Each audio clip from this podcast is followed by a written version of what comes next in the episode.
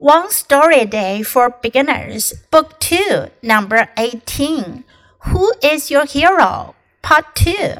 I called my uncle. He said, You should write about your grandpa. Why is grandpa a hero? I asked.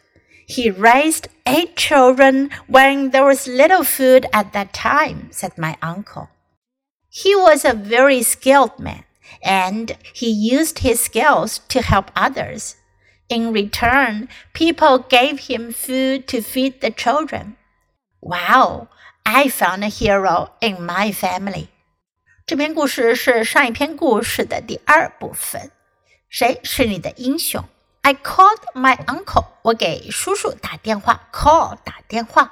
He said you should write about your grandpa. 你应该写写爷爷。Why is grandpa a hero? I asked. 我就问啦，为什么爷爷是英雄呢？He raised eight children when there was little food at that time。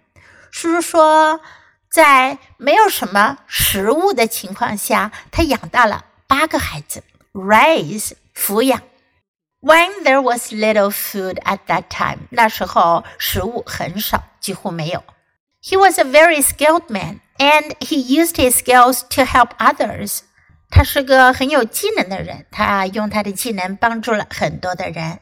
In return，作为回报，people gave him food to feed the children。人们就给他食物来让他养大孩子们。Wow, I found a hero in my family. 哇，我找到了我家里的英雄。